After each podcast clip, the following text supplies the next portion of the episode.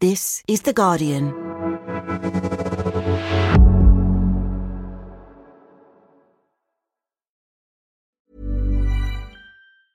Many of us have those stubborn pounds that seem impossible to lose, no matter how good we eat or how hard we work out. My solution is PlushCare. PlushCare is a leading telehealth provider with doctors who are there for you day and night to partner with you in your weight loss journey. They can prescribe FDA-approved weight loss medications like Wegovy and Zepbound for those who qualify. Plus, they accept most insurance plans. To get started, visit plushcare.com slash weight loss. That's plushcare.com slash weight loss.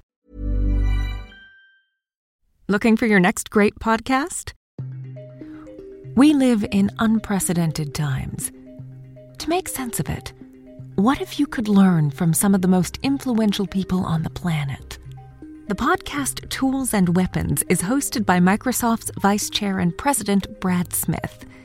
Every week, he has a candid conversation with guests, including prime ministers and Pulitzer Prize winning journalists. The latest episode features Bayer CEO Bill Anderson. Though most of us know Bayer for pharmaceuticals, they're also focused on crop science. They're putting digital tools in the hands of farmers to get the most out of every acre. Listen to Tools and Weapons with Brad Smith, wherever you get your podcasts.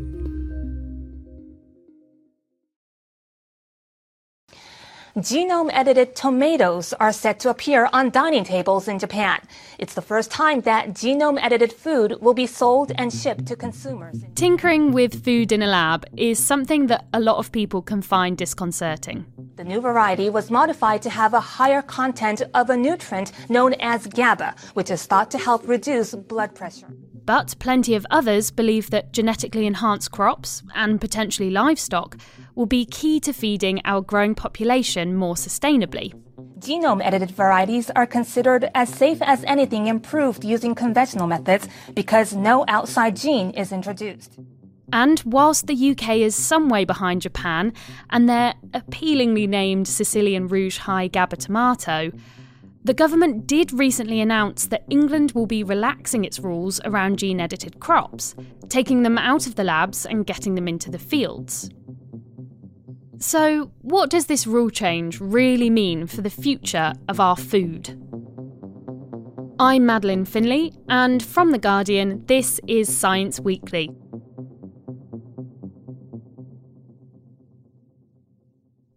Robin, as the Observer's science and environment editor, you wrote about the announcement of the rule change.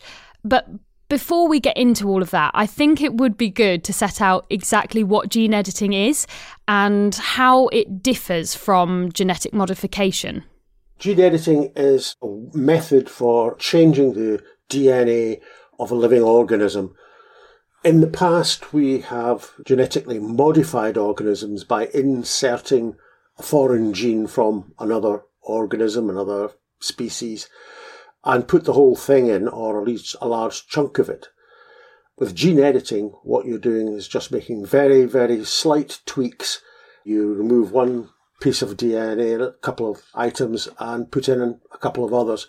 And so you can make very subtle changes in the makeup of a gene and see how that affects the behavior of the organism or the plant that you are studying. Right. So let's say that the genome is like a book, then genetic modification would be like taking out a paragraph and putting in a different one from another book, whereas genetic editing would be more like playing around with a word in a sentence. So, with that analogy in mind, am I right in thinking that there's more significant changes being made when you're doing genetic modification in comparison to genetic editing? It, yes, uh, it's genetic modification is more intrusive and it's slightly more like a blunderbuss compared to a fine rapier of the gene editing. So we've got this very precise technique that we can use. And I know that that's called CRISPR. So can you explain to us how CRISPR works? Well, CRISPR stands for clustered regularly interspaced short palindromic repeats.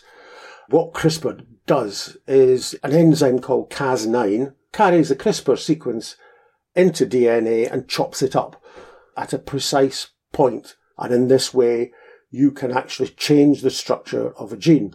I mean, it's a revolutionary technology and it won Emmanuelle Charpentier and Jennifer Doudna the Nobel Prize for Chemistry in 2020. And so this leads us on to the fact that the UK government has announced that it's going to relax England's rules around genetic editing away from those in Europe, which are the strictest in the world at the moment. So, why were Europe's rules so strict? And why wouldn't countries want to do this? Why Europe is quite so strict on it? These are countries that have got more stronger and more entrenched green worries. It's the slippery slope argument. If you start sticking genes in all over the place, what will you do next? They say the technology is tried and untested. Well, it's tried and untested because they won't let people test it as part of the problem. What happened in 2018 was that Europe decided that gene editing was a form of genetic uh, manipulation or modification. Most scientists do not see it that way and felt that this was wrong and were, were outraged by the decision. Now that we have left uh, Europe, they say we are free to use this technology and to use it to improve, first of all, crops and perhaps later on our livestock. You've got something that's really quite a subtle, quite a precise piece of technology and scientists think we should give it the benefit of the doubt. We should run it. It's not a Frankenstein or a Frankenfood exercise. It's an exercise in subtle science. Why do scientists want to do this? Why would we genetically edit our crops in the first place? There are all sorts of things we can do. We can make crops that are resistant to various diseases. We can make them more plentiful and produce more foods, more nutrition and we can also make it resistant to the effects of climate change. You make a crop also that's got a high yield, you don't need to spend so much money on putting phosphates and nitrates and other forms of growth enhancers in the soil. Similarly, if you've got a good drought resistant or a disease resistant crop, you don't have to put so much pesticide.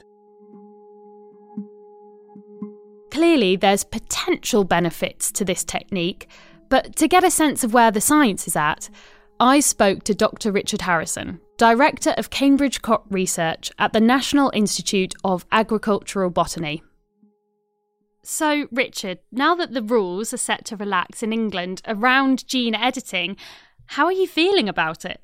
Oh, I think everybody in the scientific community is really excited by it because it just offers the potential for us to accelerate the uh, impact of some of our work and test out uh, some of the things we've been working on in the lab, in the field, in a much more streamlined process. So tell us about some of this work that you're doing. What kind of difference is the rule change going to make to your research? I think the you know the real thing that the current legislative changes are going to enable is for us to test in the field in the real world the effects of some of the different genes that we've been editing to see if our hypotheses are correct and whether they perform in the natural world in the same way that we um, have been able to measure in the laboratory. So it, it's really about checking that our, our results stand up to the very variable environments that plants encounter in the field. So, what are you looking forward to growing first? Oh, that's a great question. I mean, we've we've got a whole stack of things that we've been working on um, across a range of crops. So some of my colleagues have been working on validating gene resistance targets, so resistance to pathogens. So actually, in this case, we're trying to make the plant susceptible to the disease to check that we've found the right disease controlling the resistance. We've got some of those experiments uh, ongoing in wheat. We've got um, similar experiments where we're trying to make the plants more resistant by knocking out genes that we think the pathogens are using to make their way into the plant or, or control or subvert the plant's own immune responses. We've got a whole range of experiments looking at um, changes to the root architecture of plants, either changing the root angle, making them deeper rooted, um, potentially in some cases changing their um, ability to interact with different soil microbes. That's really focused on trying to increase overall plant resilience to extreme environmental conditions or just increase their resource use efficiency.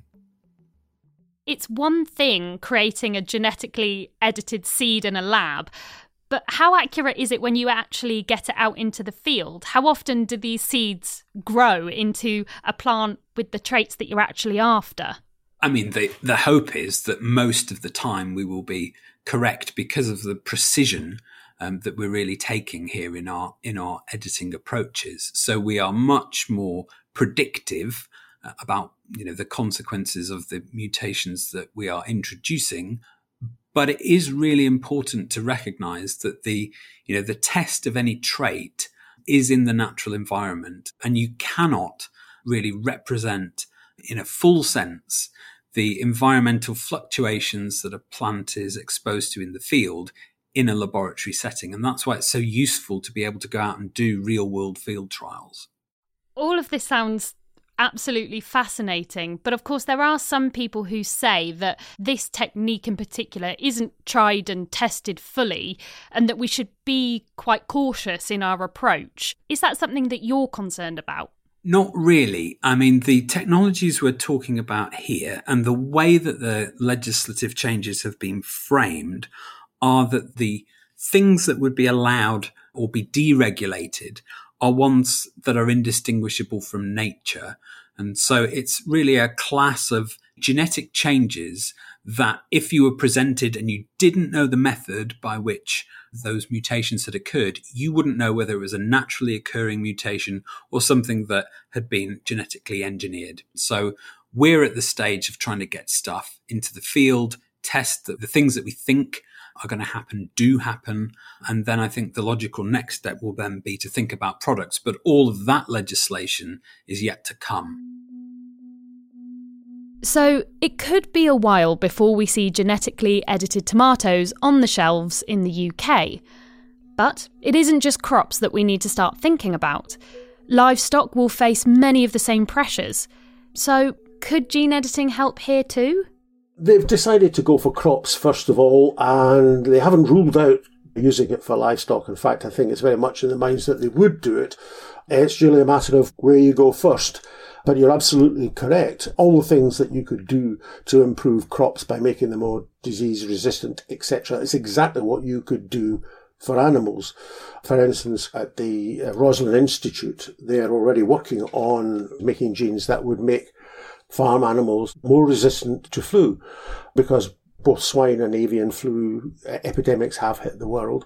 And if you can find, make animals that are resistant to influenza, then you have less likelihood of triggering another flu pandemic on the planet. I mean, that sounds amazing if we could help take away some of that risk of another pandemic. And in your article, you also wrote about scientists who have created pigs that are immune to a very common and pretty nasty virus. So, could this be good for the welfare of animals as well as good for us? Yes, I think that is the argument that it's good for animal husbandry and uh, it is good for us as well. It leads people to worry, though, about the intensification of farming. Is this a step that's actually far from freeing the farm animal and making it easier for it to live? Or does it actually increase the sort of factory farming that many people find rather revolting? It doesn't necessarily mean that you make farming more intense. It's just a way, if properly used, of protecting animals and as the climate changes, making the farm animals that we've got in this country adapt to the changing conditions that are being presented and are going to worsen over the next few decades. And if you use this technique properly, scientists would argue that that is a responsible way forward. Thank you to both Dr. Richard Harrison and Robin McKie. You can find a link to Robin's piece on the possibility of gene editing livestock on our podcast webpage at theguardian.com. We'll also include a link to our special three part series on genetic editing, The Gene Gap. On Thursday, we'll be back looking at the exciting announcement from the World Health Organization that it's approved the widespread use of the world's first malaria vaccine. But we'll also be asking why exactly has it taken us so long to get there? See you then.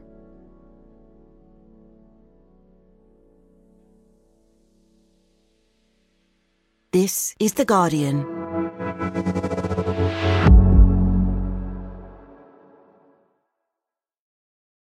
Looking for your next great podcast? We live in unprecedented times.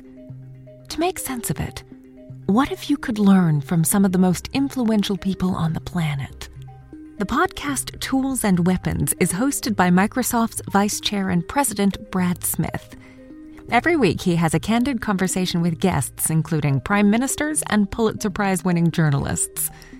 The latest episode features Bayer CEO Bill Anderson.